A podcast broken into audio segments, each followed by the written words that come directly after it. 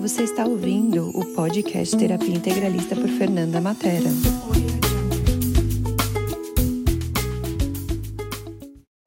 Então, bem-vindos, pessoal, a mais esse episódio do podcast do Terapia Integralista. Hoje, nossa convidada é a Nélida, e eu queria que você começasse se apresentando um pouquinho para as pessoas poderem te conhecer. A Nélida, Nélida Moreno. Eu sou advogada no escritório Torre de Salvador e também atuo na modalidade autônoma em casos particulares. É, eu sou graduada pela Faculdade de Direito São Bernardo do Campo e pós-graduada pela Faculdade é, Getúlio Vargas em Direito Empresarial. Então, o meu foco é Direito Empresarial. No dia a dia, a gente acaba pegando um pouquinho de tudo, é, principalmente porque o escritório ele tem uma demanda focada em empresarial, mas a gente cuida da vida do empresário. Então, às vezes a gente precisa fazer alguns planejamentos sucessórios, cuidar de casos de família desses empresários. Então, acaba que o escritório assim tem uma alta demanda em vários pontos. Mas o foco é cuidar da empresa e deixar o empresário tranquilo para a vida, porque a gente sabe que assuntos jurídicos atrapalham e tiram o sono. Então, a Com nossa intenção é sempre deixar com que a parte jurídica fique conosco e ele foca no empreendimento, nos negócios dele. Legal. E é legal você trazer isso porque justamente, né, é o porquê eu te convidei. Porque a Sim. gente às vezes não dá muita bola quando a gente está empreendendo para a parte jurídica. E eu acho que, na minha opinião, e acho que você pode falar melhor do que eu, é uma das coisas que dá base e que não evita dor de cabeça para o futuro. E eu queria que você falasse um pouco sobre isso. Eu acho que, uh, assim, até no, no direito, a gente sempre fala que ninguém procura advogado quando tá tudo bem. Ele, as pessoas sempre vão procurar o advogado quando a gente já precisa atuar de uma forma no contencioso ou na existência de um problema. O contencioso é quando já surge a briga, ela é judicial ou extrajudicial, mas acontece muito. Então ninguém nunca procura ah, o que eu posso fazer para me precaver de uma ação ou como que eu posso facilitar a defesa se isso virar uma ação? Então a gente sempre é acionada no problema. Infelizmente, porque se vocês soubessem como é mais barato trabalhar no consultivo, todo mundo vivia com advogado do lado, assim. E isso é uma das coisas que eu aplico muito para o meu negócio, que você me ajuda muito nesse sentido, Sim. e que eu queria trazer para as pessoas, né? Um contratinho ou um, um simples e-mail, né, que você ensinou a gente. Às vezes a gente não tem o tempo ou não tem o, né, o, o, uma formalidade para fazer um contrato, então manda um e-mail que já é uma forma de documento, né? E a pessoa só dá um ok. E eu queria que você trouxesse isso, a importância disso, né? Porque eu brinco, eu pelo menos falo, né? Combinado não sai caro. Mas é, é legal deixar documentado. Eu queria que você trouxesse a importância disso. Sim, eu tenho a sorte de trabalhar com toda a equipe da terapia integralista, é, porque não é só a Fernanda, mas eu trabalho com toda a equipe, então eu oriento juridicamente a terapia. E graças a Deus vocês seguem minhas orientações, o que é ótimo, facilita muito o meu trabalho. então é excelente quando as orientações são seguidas, porque às vezes tem essa resistência do cliente também, né? A gente tem que lidar com vários perfis. Mas quando segue a orientação, a advogada aqui fica muito feliz. Então, uma orientação que eu sempre dou e eu dei para vocês, e eu sigo dando, é: o WhatsApp é lindo, é maravilhoso, mas hoje em dia tem entendimento de que o WhatsApp não serve como meio de prova se você não fizer uma ata notarial no cartório. Isso custa em média 400 reais a primeira folha e acho que 100, 200 a segunda. Então, pensa você ter que transcrever uma conversa inteira, o quanto não fica caro. Por quê? Porque já foi comprovado que o WhatsApp consegue ser facilmente burlado. Então, mesmo que você tenha alguns aplicativos hoje que atestam veracidade, vai ter juízes que vão dizer que só vai ser um meio de prova hábil se você tiver nota notarial, que é você levar no cartório e o pessoal ali do cartório de notas dizer que ele, é, que ele tudo que está ali é verdade. Então, o que, que a gente usa hoje em dia? E-mail. E-mail com aviso de recebimento, com aviso de leitura, em que a pessoa dá ciência, dá um ok ali do que ela recebeu. Então, isso hoje é um meio de prova válido e tem muito peso no direito. Hoje em dia também a gente não pode esquecer que é muito mais fácil assinar um documento, né? Então a gente consegue assinar pelo Adobe, consegue assinar com certificado digital também pelo Adobe. Tem vários aplicativos acessíveis de assinatura digital. Então hoje em dia falar que ah, é ruim, é muito burocrático ter um contrato não é mais verdade. Com certeza. E é legal que você trouxe essa consciência para gente, né? E aí e uma das coisas que né, a Nath, né, que é uma das minhas assistentes, que também trabalha muito com você e também está estudando direito, fala, né? Tipo, é, não é perder cinco minutos, é ganhar tipo, um, um sossego, a paz de dormir, porque é simplesmente colocar o anexo ali e mandar para a pessoa e a pessoa assinar. Sim, sim, é, é muito Hoje em dia é muito prático. A pandemia ela realmente trouxe reflexos terríveis, principalmente econômicos, mas no termo de te, no, no, em questões de tecnologia, a gente teve um avanço muito gradativo e uma aceitação dessa tecnologia. Tanto que hoje, assim, 90% das minhas reuniões elas são online, as pessoas não querem mais ir até mim. É, eu conheço os clientes é, por videochamada, eu faço entrevista com eles, normalmente por videochamada. Então, assim, a tecnologia ajudou. E na parte do contrato, é o que você falou. São cinco minutos para fazer um contrato, porque normalmente ele vai ser um, vai ter um, um molde e você vai mudar campos específicos. Então, cinco minutinhos ali você consegue mudar o que é importante, mas te garante muita segurança. O, e a maior segurança que eu, eu lembro que a gente conversou até na nossa conversa anterior é, que a gente gravou. É, ai, acho que não lembro o que, que a gente fez, mas a gente gravou e você colocou no seu Instagram, que foi ótimo que eu ensinei para as pessoas a importância de um contrato ser assinado por duas testemunhas. Que ninguém, todo mundo achava, ah, assinei. Aí tem o campo lá, duas testemunhas, as pessoas deixavam em branco. Mas porque ninguém nunca contou para elas o porquê daquelas duas e testemunhas. Acho que era uma live que a gente fez que você. Correto. Isso, que, qual que foi importante? Depois eu até recebi várias mensagens em box de pessoas perguntando, dei, orientei, mas o que, o que, qual é a importância?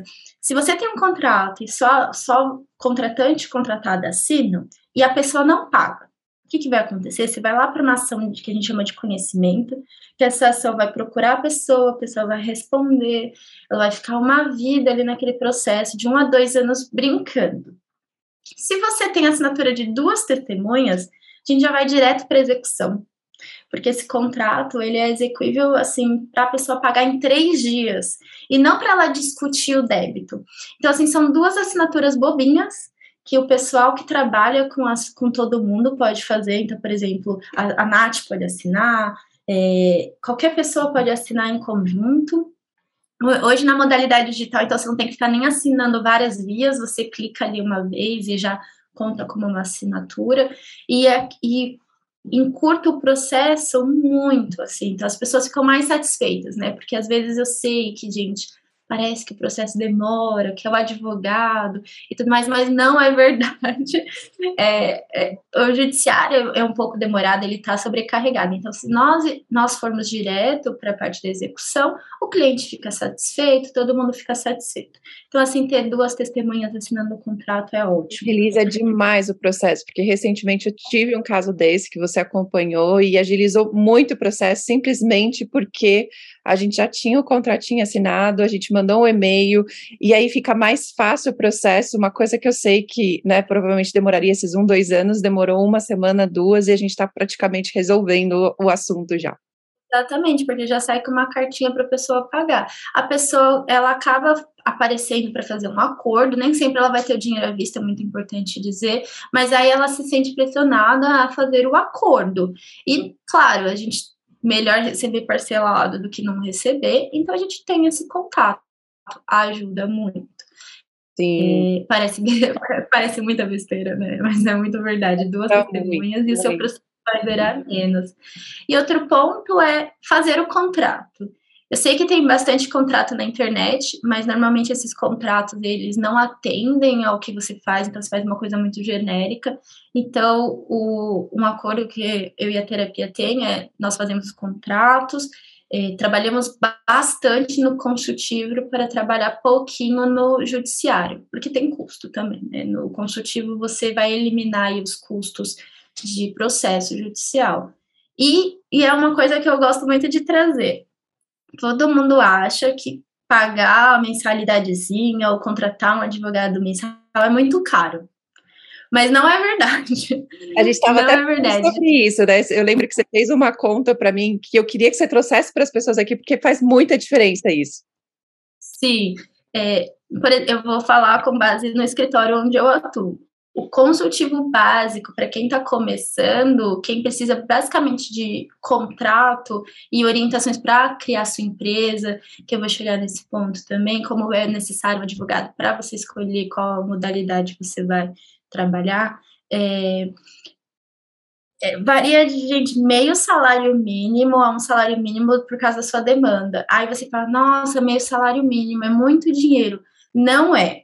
Porque se você não tem um contrato, primeiro que você vai ficar um tempão naquele processo de conhecimento até você provar que a pessoa realmente te deve, aí ela vai ter direito de defesa para falar que você que ela não deve para você mesmo que ela deva, e vai que ela faz provas, e você não consultou ali um advogado para saber que provas você deveria fazer. Por exemplo, não tem contrato, gente, notificação extrajudicial, telegrama, criar provas de que aquela pessoa te deve.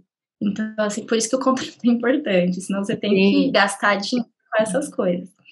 E quando vem uma ação judicial, eu, não, eu acho que a gente preparou aqui, né, quanto custa uma ação básica na tabela da OAB, que é o que os advogados normalmente seguem, às vezes um pouco menos quando está em começo de carreira. Realmente, não, não, não deveria acontecer, mas quando eles estão começando, eles vão trabalhar abaixo da tabela. Só que isso já demonstra, vocês têm que ter noção que se ele está trabalhando abaixo da tabela, ele não tem uma expertise muito alta. E, e todos os riscos associados a isso, né? Vamos deixar muito claro. Então, assim, um advogado que já tem uma experiência, ele vai cobrar a tabela da OAB, no mínimo. E muito renomado vai cobrar a tabela vezes 10, vezes 20. Aí vai depender do público que eles estão almejando. Mas é, é, tá eu material. Fez na média, né? Acho que de uns 3, 4 mil reais. Então, imagina, né? Isso. Por exemplo, um trabalhista, um trabalhista, a gente vai falar aí pela reclamada a gente vai brincar no mínimo 5 mil, mas tem advogado que vai cobrar sempre pelo valor da causa, e a gente sabe que trabalhista eles colocam o valor lá em cima, então às vezes já teve orçamento de valor unitário no escritório de 20, 30 mil, porque o, o, a, a, o que a pessoa cobrava era 300 mil. Então, se você coloca 10% disso, que normalmente a tabela fala o mínimo, que varia de 3 a 5 mil, mais 10% assim, fica caro. Então, pensa num valor de 300 mil de ação trabalhista, você vai deixar 30 mil num caso para o escritório, pesado. O, o, contrato, contrato vai depender, contrato depende das horas, mas ali na tabela da OAB a gente está falando de mil a dois mil reais, dependendo da complexidade, se você vai usar como um contrato padrão. Então, um contrato. Se você faz um planinho mensal de consultivo no escritório, você normalmente tem acesso a, no mínimo, assim, de dois a cinco contratos, vai depender, por, por mês salário mínimo. Então, assim, é, é muito mais barato. E te poupa. Tem que gastar numa ação judicial, né? Porque eu falo que. Pois é, porque, por exemplo, quando quando o nosso pacote, né, a gente chama de pacote, a gente fala que é tipo um convênio, você tem que torcer para não precisar usar, mas se precisar, você não vai ter um ataque cardíaco quando a conta vier, né?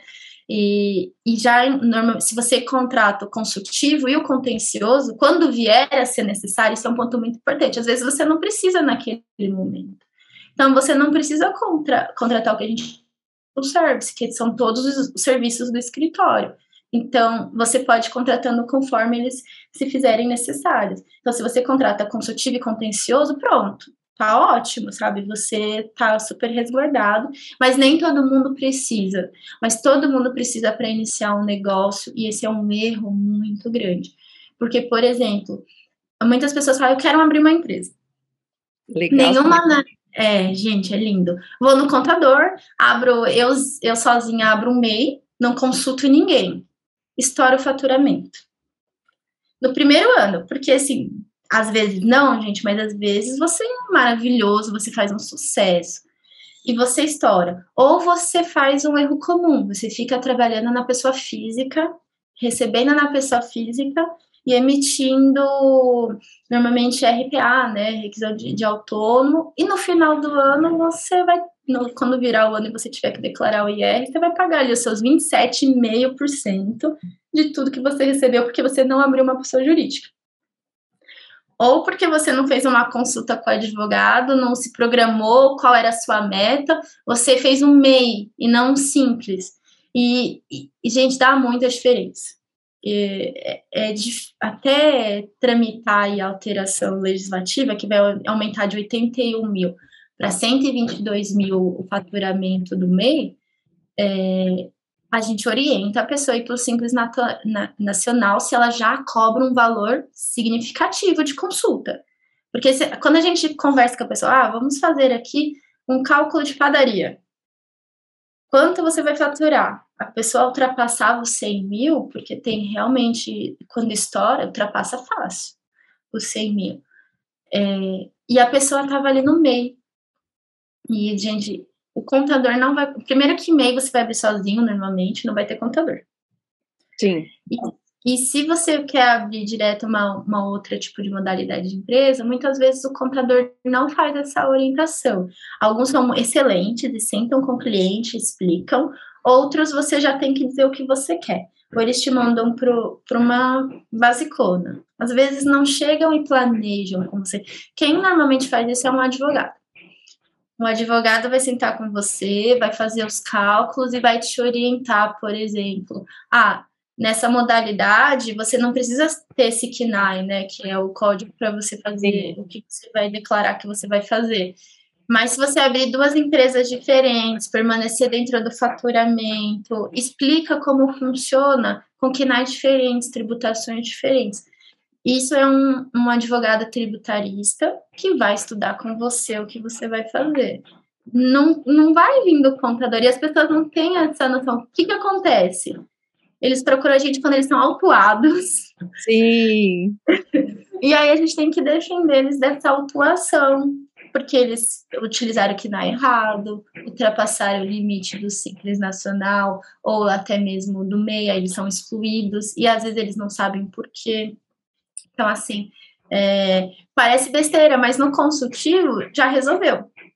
E não é só isso, né? É um sinal de profissionalismo, eu falo. Quando você tem a sua empresa aberta, te abre para possibilidades para você trabalhar com outras empresas, porque tem empresa que você trabalha PJ com PJ, né? Que é pessoa jurídica com pessoa jurídica. Então, tudo isso te abre mais leques de opções. E eu queria que você trouxesse uma outra coisa também, que a gente já falou sobre isso na nossa live, a gente conversou também recentemente sobre isso, sobre a questão dos grupos de WhatsApp e database. Sim, é, parece uma, eu acabei de passar por uma. A gente chama de atualização, mas é um curso. Eu fiz o curso da Data Privacy, que é a maior, é, a maior escola né, de lei geral de proteção de dados do Brasil. Assim, incrível, inclusive, a gente recomendo quem quiser fazer. É difícil, mas vale muito a pena. Quem for, quem quiser saber um pouco mais para se proteger, eles têm cursos básicos, porque é o futuro. Cada vez mais mas nós vamos ter essa fiscalização de distribuição de dados. Por quê? As pessoas se incomodam com a utilização indevida dos dados dela e elas vão atrás para ver quem está que tá utilizando indevidamente, tá, quem está fornecendo.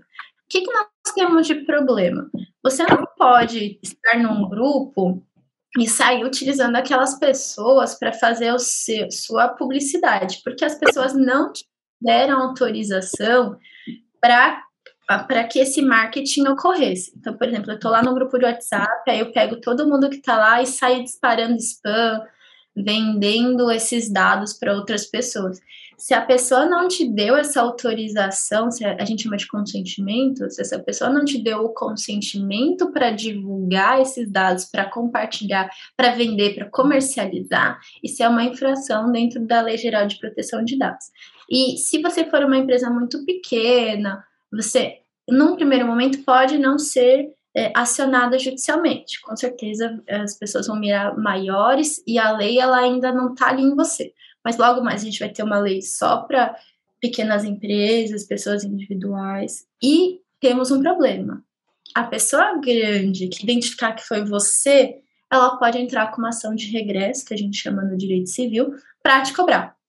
Então, é, é muito importante quando você receber os dados das pessoas, você incluí-las em grupos, isso seja com autorização expressa da pessoa, e mais, se você pensar em compartilhar os dados dessa pessoa com qualquer pessoa que seja, é, você tem que pedir autorização.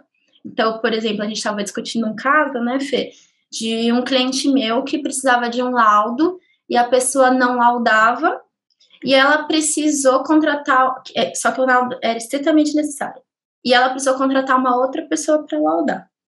Para fazer essa terceirização e passar esses dados sensíveis do, do meu cliente, ela tem que pegar essa autorização do meu cliente para poder passar para uma terceira pessoa. Porque, gente, vocês lidam com dados muito importantes, com a vida das pessoas, Sim. detalhes, intimidade. Então, passar esses dados, compartilhar até mesmo em simpósios e exposições, eles têm que vir seguidos de uma orientação.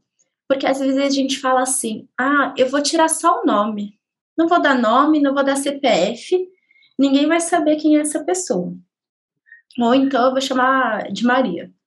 Mas quando você conta muito detalhe dessa pessoa, ela passa a ser identificável. Então, por exemplo, eu vou falar por mim.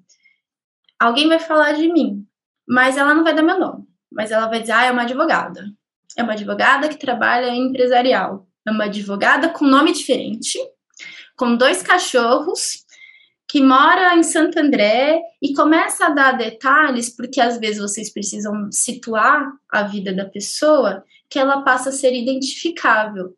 Então, mesmo que vocês joguem por essa linha, ah, eu vou ocultar, peçam sim autorização, consentimento, explica, né? Olha, o seu caso é muito importante, eu gostaria de levar para uma divulgação, um simpósio. É, e, e escrito sempre, dando essa autorização, porque o consentimento, ele te dá o direito de utilizar esses dados. Só que o consentimento também pode ser retirado, pessoal. Então, assim, tenham isso muito em mente. Então, a pessoa falou, não quero mais, não quer mais, deve ser respeitado. Então, Sim. a autorização também ela pode ser seguida de retirar. É legal você trazer isso, porque até nas coisas mais simples, né? Uma imagem que a gente usa para postar na internet, às vezes a gente pega aquelas imagens de Google, acha que não tem problema nenhum, né? E todas essas coisas, se você não tem uma autorização, ou se não é aqueles sites livres que você pode usar as imagens, pode dar muito problema, né? É, correto. Quem, é, é, quem recentemente foi, acabou processando todo mundo, é, esqueci, foi um galã aí da Globo que soltou alguma frase polêmica e as pessoas começaram a usar isso porque aumenta as hashtags, aumenta as menções, então acaba a, a, aumentando a procura orgânica por certos termos. E o que, que as pessoas fazem? Utilizam a imagem dessa pessoa como se fosse algo normal. Ah, ele tá bombando aí nas redes sociais, vai aumentar a minha pesquisa orgânica, eu vou usar. Mas não pode. Porque essa pessoa não te deu o consentimento, não te deu uma autorização para o uso da imagem dela. Então ela vai te processar. Inclusive, rolou um processo em massa. E não só isso, né? Não é porque é uma pessoa pública que você te, que tem esse direito. Pública ou uma pessoa não tão conhecida, usar a imagem de alguém tem que vir de autorização. Mesmo uma foto que você acha muito bonita no, no Instagram, por exemplo. É, não dá para utilizar aquilo como o seu marketing, a seu, sua publicidade de conteúdo ali, sua publicação com conteúdo e aquela imagem muito bonita. Não. Tire de banco de imagens que são, já são gratuitos, que você consegue comprar. Não, eu tirei desse banco de imagens. É. É, você pegar, por exemplo, eu, eu, vejo muito, alguém tira uma foto muito bonita e a pessoa não atribui, no mínimo, a autoria. Então, no mínimo. Isso que eu ia falar. Exato, eu ia falar bem isso. No mínimo, coloca, tirei essa imagem de tal lugar, responsável por essa imagem fulano ciclano, né? É muito comum também agora, esses tempos. Até... É, então, com música também, às vezes a pessoa só coloca a música lá nos rios, nos TikToks da vida, e aí esquece de dar o direito daquela música, e aí daqui a pouco você está recebendo uma, né, um avisozinho lá, olha, essa música aqui tem direitos autorais. Violando os direitos autorais, normalmente a gente, a gente recebe ah, você está violando direitos autorais. E tem gente que não sabe que isso faz com que você perca o Instagram. E nós, hoje em dia todo mundo faz dinheiro pelo Instagram. Então, então, assim, nós monetizamos empresários, autônomos, nós estamos monetizando no Instagram. Então tem gente que perde o Instagram e pronto, é prejuízo. Então tenha isso em mente que se você não segue a política de privacidade e de conteúdo do Instagram, você vai perder o seu Instagram e provavelmente você vai ter que começar um do zero. Começar o Instagram do zero é muito difícil. E você engajar novamente é muito difícil. Então, são pequenas coisinhas que você pode consultar, por exemplo, o seu advogado para saber se você está violando ou não violando. Hoje em dia, é, a maior parte dos escritórios conseguem dar uma, é, uma assessoria em direito digital, porque é o auge. Então, todos deveriam poder te falar, ah, isso pode ou isso não pode, ou você pode dessa forma, que nem você, não sei se as pessoas sabem, mas se você gravar no TikTok e repostar no Instagram, dependendo da quantidade de, de engajamento que você tem, ele te rebaixa, te oculta, e se você reincidir, ele te elimina. Sim. Porque eles têm, eles têm um algoritmo que identifica que você está tirando Sim. da concorrente. Exato. E eu sempre falo isso para as pessoas, as pessoas não, nada a ver. Falei, gente, é tão, é tão sutil a coisa que você não percebe. É. E é legal você ver isso. que perdeu o Instagram por isso. Então, as pessoas não dão grande coisas, né? Igual a gente estava falando do grupo do WhatsApp, né? Alguém entra lá no seu grupo do WhatsApp e começa a entrar em contato com, as suas, com, as suas, com seus clientes que estão ali naquele grupo do WhatsApp. Né? As pessoas não dão muita bola para isso, seja quem faz, ou seja, né? Quem está recebendo essas mensagens, e, e é muito importante a gente ter essa consciência. Sim. É, tem uma, uma prática muito comum, que já teve uma condenação, inclusive, que é uma pessoa que comprou um imóvel. Então, eu vou lá na construtora e compro um imóvel. A construtora vendeu todos os dados dessa pessoa para vários setores. Então, ela vendeu, na sequência, assim, ela vendeu para quem fabrica móvel, para quem fazia reforma, quem colocava piso, quem colocava. E a pessoa passou a receber 10 ligações por dia de marketing desse tipo de setor, de casa e construção, reforma, mobiliário, nitidamente vinculado à compra do imóvel, porque antes ela não recebia tão logo ela comprou o imóvel, isso aconteceu. E como ela fez essa prova, que é uma prova difícil, não fácil assim de fazer, o juiz mandou essa pessoa é, indenizar essa construtora. Agora, como que a gente transforma isso? Pensamos vocês que vocês as, têm um cliente e ele precisa de floral, ou ele precisa de um medicamento, uma manipulação, qualquer, uma, qualquer coisa que você possa prescrever ou que você saiba que vai fazer bem para ele. Se você não pegar uma autorização para compartilhar com seus parceiros e fornecedores, ele consegue vincular você e você vai ter vendido, na cabeça dele você vai ter vendido, mesmo que você esteja fazendo pelo bem do paciente, tá? Tem gente que vai vender porque vai receber comissão, etc. Porque dados hoje, gente, é a coisa mais valiosa. Vale muito dinheiro. Dados. Sim, é o que o Facebook vende, né? Eu falo, o Facebook se sustenta vendendo dados. Exatamente. Então, hoje em dia, o carro-chefe é dados. Mas mesmo que você vai fazer na bondade de ajudar o seu cliente, o seu paciente, quem quer que você seja, quem quer que seja esta pessoa, você pode ser processado, porque você não pegou essa autorização. Parece tanta besteira. Não, e eu falo um vestinho. exato. E eu falo assim, até coisa simples, por exemplo, alguém quer um contato, sei lá. Ai, Fê, você não atende com tal técnica, mas eu gostaria de uma pessoa. E você, Fernanda, conhece, né? E eu viro e falo assim: tá bom, vou te passar o contato da pessoa. E a pessoa não me autorizou. Eu não sei se aquele terapeuta vai querer atender esse tipo de cliente, né? Ou passar o telefone do cliente direto para aquele terapeuta. Então, às vezes essas coisinhas pequenas podem tirar uma dor de cabeça do futuro que te salva a vida muitas vezes. É aquilo, a gente costuma falar que sempre vai existir a indústria do dano moral. Então, a partir de uma primeira decisão, que pode não ser a sua, mas pode ser de algum colega de profissão, que essa pessoa for ser condenada, todo mundo tem que tomar um cuidado, mas tem que tomar cuidado para você não ser o primeiro. Então, por exemplo, se é para tomar cuidado com os dados das pessoas, se é para tomar cuidado de fazer um contrato bem escrito para você não ser uma pessoa que não recebe ou com alto índice de inadimplência, porque quem não tem contrato aumenta muito o índice de inadimplência. Isso a gente já reparou no, no escritório. Então a gente repara que quem vem com a gente é, no primeiro momento não tinha contrato, não tinha nada, você emite boleto, etc., a inadimplência é muito alta. Quando entra no contrato, a gente, nós fazemos toda uma análise e a gente passa a mitigar, a ver, olha, preciso mitigar os riscos aqui, diminuir o passivo nesse daqui. A inadimplência ela vai para quase zero, porque a pessoa sabe que tem um contrato. E é muito legal você trazer isso, porque nós terapeutas, né, eu, eu falo, é muito sensível. Tem gente que fala assim: ai, você é terapeuta, como você é interesseiro se você faz contrato, como você é interesseiro se você, né, tá trabalhando com a vida das pessoas. Gente, é um negócio como qualquer outro, eu falo. Né? Você usa, para quem vive de terapias, isso é o que vai pagar as suas contas. Então, você tem que tratar isso como um negócio. E, e aí, as, e isso é sinal de que você é uma pessoa idônea, séria, né, um profissional de qualidade. Muito pelo contrário, se você deixa de fazer algum contrato, de fazer alguma coisa, porque aí mostra que você é um amador.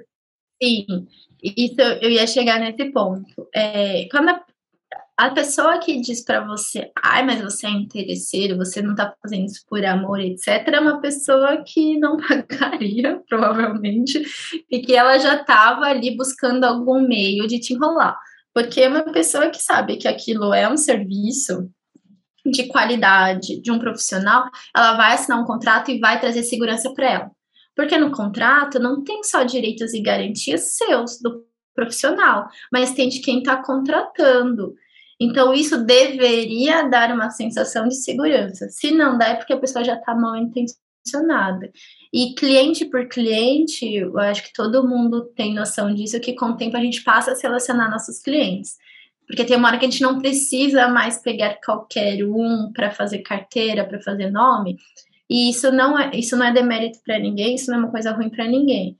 Mas esse tipo de cliente deve ser selecionado. Porque se for para você trabalhar, dar, dar, se dedicar e a pessoa não te pagar, gente, não é para ser seu cliente. e não é só isso, né? Eu, eu, eu falo, a gente é um, um tipo de, de serviço diferente, porque geralmente você contrata um curso na internet, ou mesmo um produto, você tem o direito de devolução. Depois de entregue o curso ou entregue a sessão de terapia, não tem como devolver. Exatamente. Como é que a pessoa já absorveu todo o conteúdo? Ou então você esteve ali para aquela pessoa como terapeuta, ouviu, orientou, é, ajudou a pessoa a enxergar a luz que ela precisava. Então, você fala, você fala me dá, volta para as trevas. Né? Não vai acontecer. É, né? Aqui a luz que eu te dei, né? A iluminação, o que que eu clarifiquei tudo para você, me devolve não, não vai ser possível. Então ela vai sugar de você o que ela pode. E assim, a gente sabe que as pessoas passam por momentos de saúde difícil, financeiro difícil e tudo mais. Mas nada impede que acordos sejam, acordos sejam feitos para pagar parcelado. E às vezes a gente tem cliente no escritório que, que eles não tratam de nenhum acordo.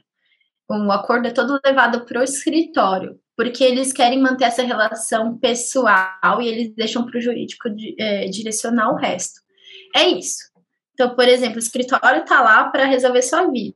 Ah, eu não quero tratar de cobrança, eu não quero cobrar. Cobrar me deixa muito. É... Tem, tem, gente que não gosta.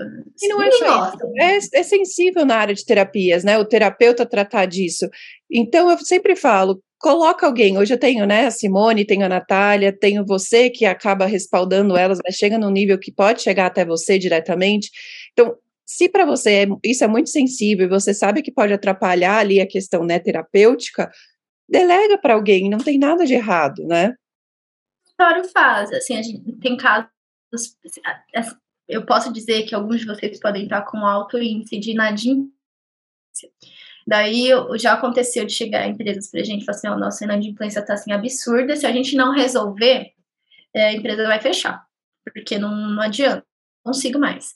E o escritório entende, faz, faz aí no êxito, às vezes, do recebimento, faz vários pacotes, assim, super acessíveis. Tem vários lugares que fazem isso, tá, gente? Não tô falando só do meu, porque o meu eu tô ali, eu que eu posso dizer.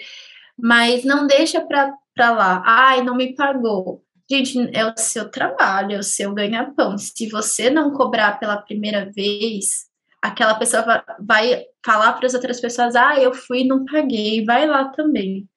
Às vezes você não percebe isso, mas como você nunca cobrou mais incisivamente, nunca colocou um escritório, você ali no ramo tem como a boazinha que faz por amor, por amor à profissão. Mas a Enel, a Sabesp ou qualquer outra não vai te fornecer a energia que você usa, a água que você usa, a internet que você usa por amor o aluguel. É, né? Exato, e não é só isso, né? É, de novo, cara, você é um profissional como qualquer outro, sabe, né? E você tem que mostrar seu profissionalismo até nessa hora, né? Sim. E tem gente que, ok, não tenho condições, igual você falou, passei por uma doença, passei por intercorrências que acontece com a vida, mas tem pessoas que você vê que agem de má fé mesmo, sabendo que você não, que não quer pagar e tá tudo certo, né?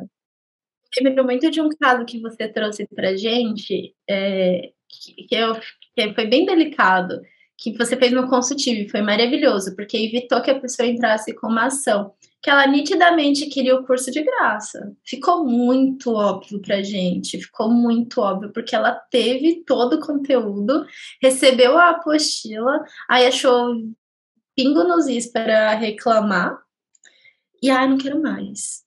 Mas maior parte do curso já tinha sido entregue, sabe? E aí foi o que a gente, a gente trabalhou no preventivo, é, registrou tudo, fez tudo dentro da lei. Se essa pessoa vier entrar com uma ação, que, gente, preventivo não impede ação, mas minimiza os riscos, minimiza os danos. É, que aí é constrói provas, né? Para falar, olha, a Fernanda estava aqui de boa fé, ela tentou te dar todas as chances, né?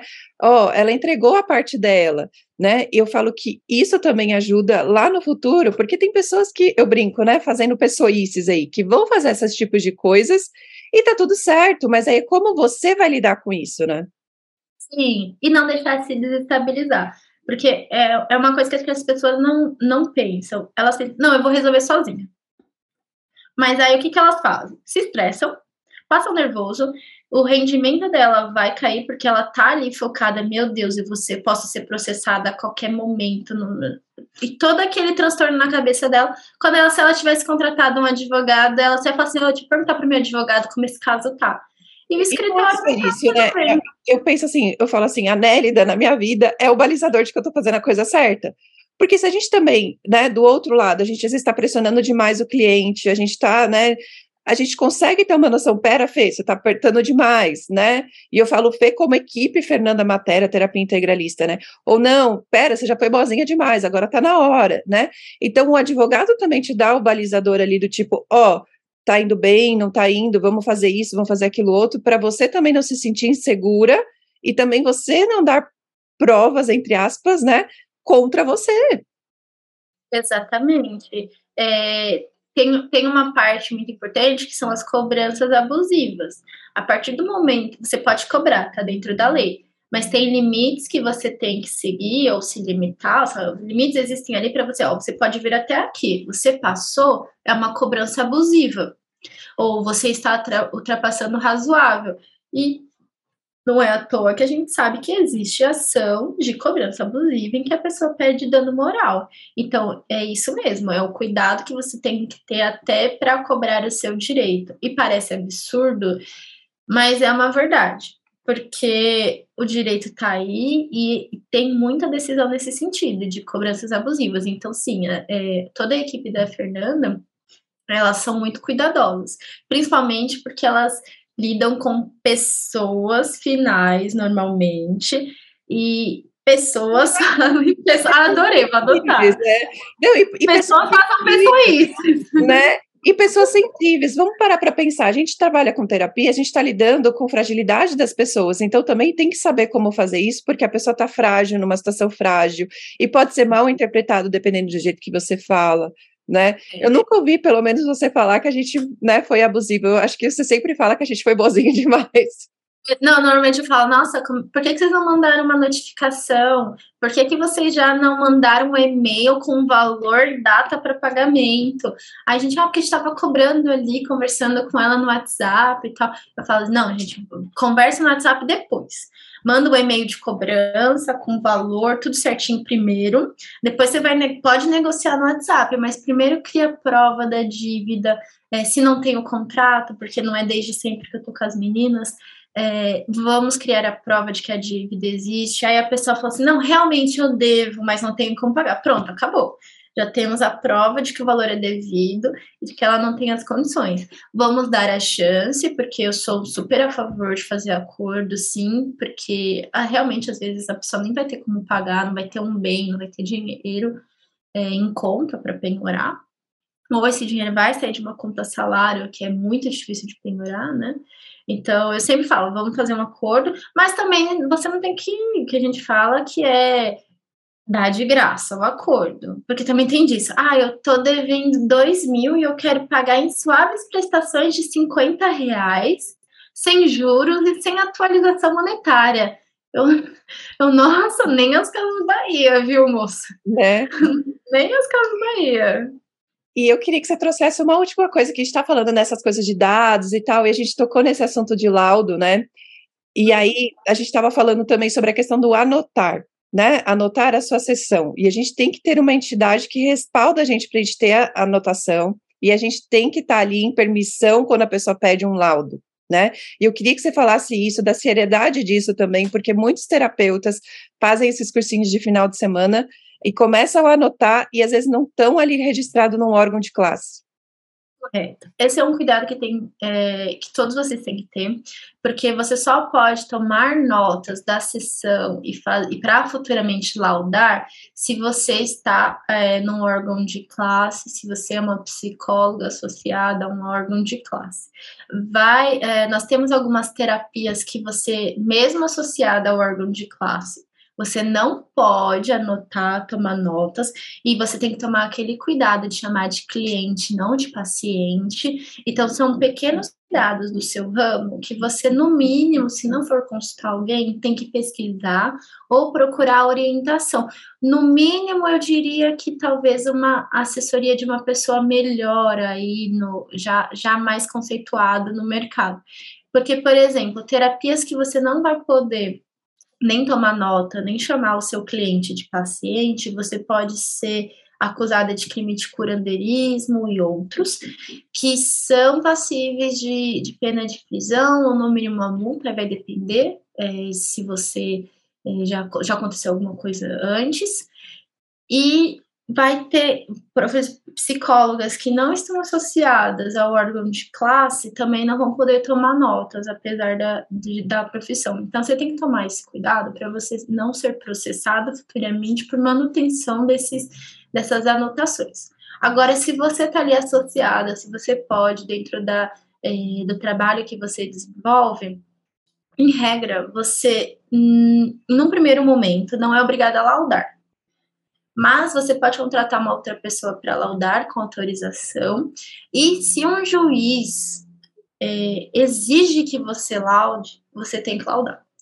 Então, se você já não lauda, desde o início você tem que pedir essa autorização. Porque se um juiz, para divulgar os dados da pessoa com um terceiro que faça laudos exclusivos, porque se um juiz manda um ofício para você, você é obrigado sim a laudar é, sob pena de ser responsabilizado pelo seu órgão de classe. Então, tipo, ah, eu não laudo.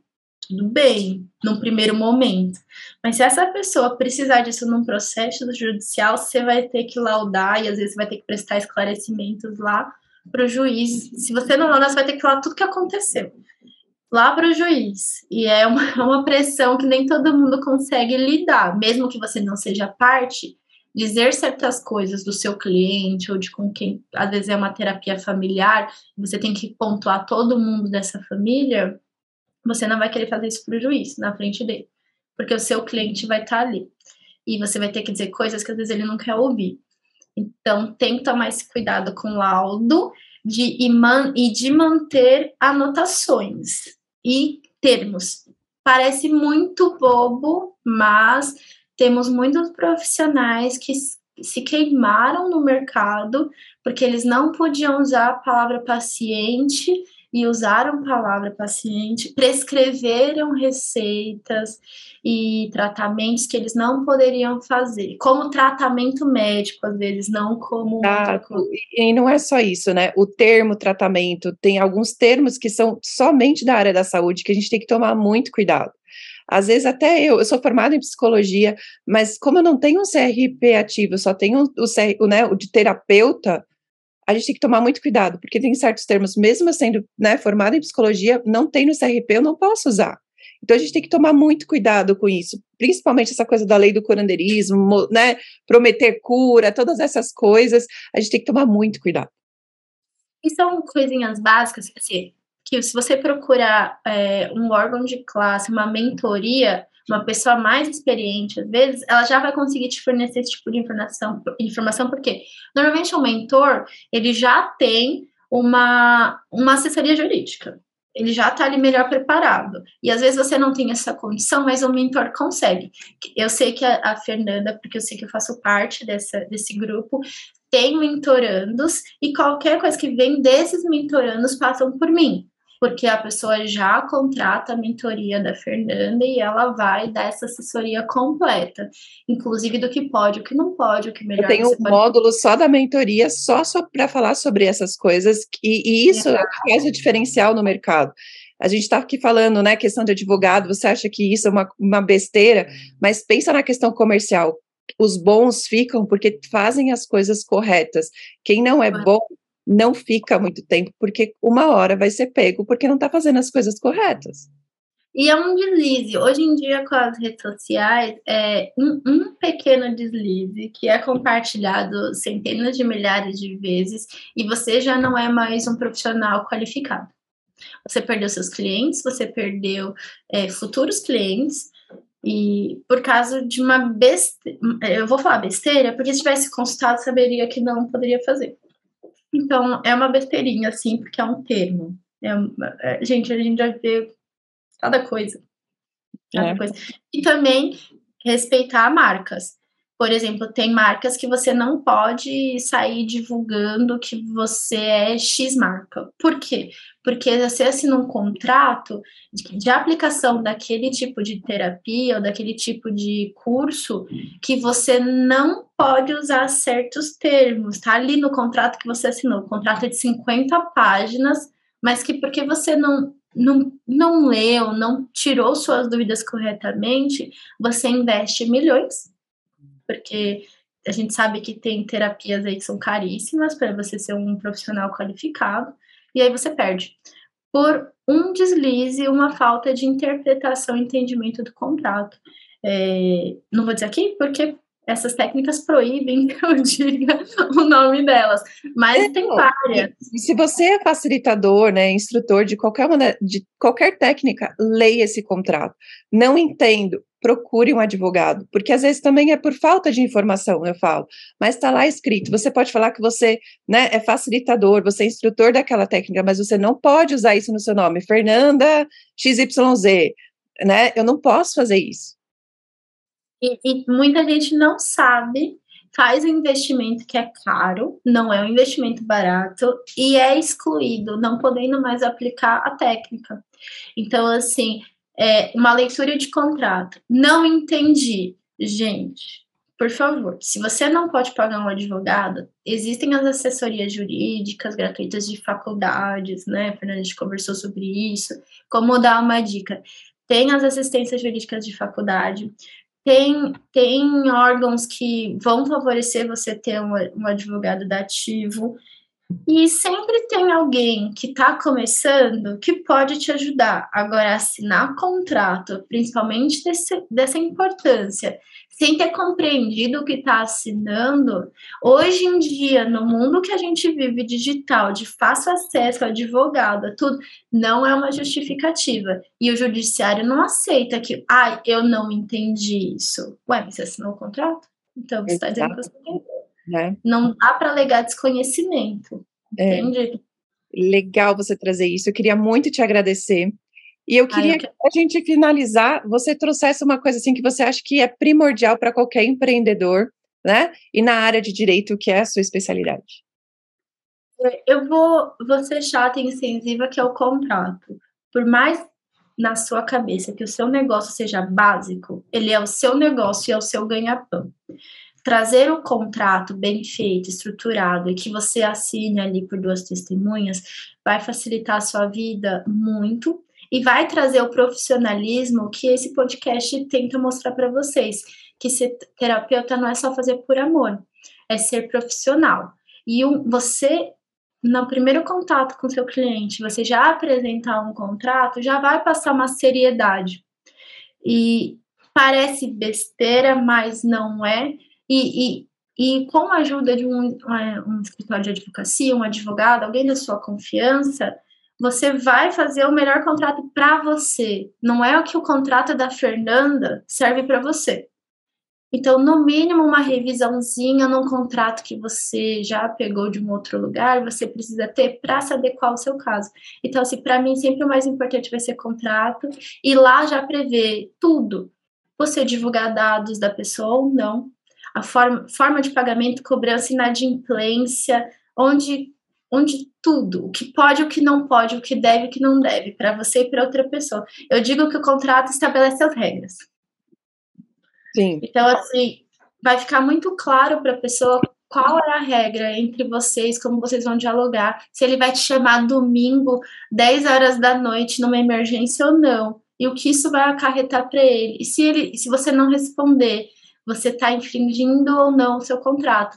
É, tudo isso tem ali. São as regras. É, eu falo que é bom pôr as regras de convivência no contrato também, porque acaba com certas coisas. Eu recebo contato de domingo 10 horas da noite, mas no meu contrato diz que eu não sou obrigada a responder. Então ninguém pode dizer, ai doutora, você não me deu retorno. Realmente, domingo 10 horas da noite é o meu horário de descanso. E então, não é isso, é uma coisa que a gente também estava falando. Claro que exceções existem, né? Lógico que tem uma emergência, alguma coisa, mas não é fazer da exceção a regra, né? Exato uma coisa que acontece muito. Como está o meu processo? Domingo, 10 horas da noite. Eu não preciso responder essa pessoa domingo, 10 horas da noite, porque o meu contrato prevê uma regra de convivência ali, que é eu te respondo das 10 às 19 de segunda a sexta, com até 48 horas úteis de retorno. Se for, se for urgência, gente, eu respondo na hora. Mas eu vou ler e vou ver. Não, realmente, isso aqui não é urgente. Então, tenham isso em mente, que por mais é, burocrático que pareça, na verdade não é burocrático, é profissional. Legal. E como as pessoas conseguem te achar se elas quiserem conversar com você, ter uma consultoria com a Nélida? Ah, vocês podem me procurar no meu Instagram, que é AD. No link da minha bio já é o meu WhatsApp corporativo, então vocês podem tanto me chamar da DM ou direto no meu WhatsApp corporativo lá no link da bio. E vocês podem é, hum, solicitar reuniões, consultorias e tudo mais por ali, tanto comigo no particular quanto no escritório. E o que vai diferenciar é a sua necessidade. Se for algo muito grande, eu prefiro contar muito com a minha equipe, que é excelente. Se for algo mais rápido, prático, vai ficar comigo mesmo ali, no meu particular. E nós vamos nos ver, nos ver por vídeo ou presencialmente, vai depender muito de onde você está no Brasil. Mas eu atendo o Brasil inteiro, principalmente na questão de consultoria. Legal. E precisando, me procure. Então é arroba Nelida Moreno, ADV, que é a abreviação de advogado. Obrigada. Agradeço vocês que estão aqui. Agradeço você, Nélida. Passa a palavra se você quiser finalizar, falar alguma coisa a mais.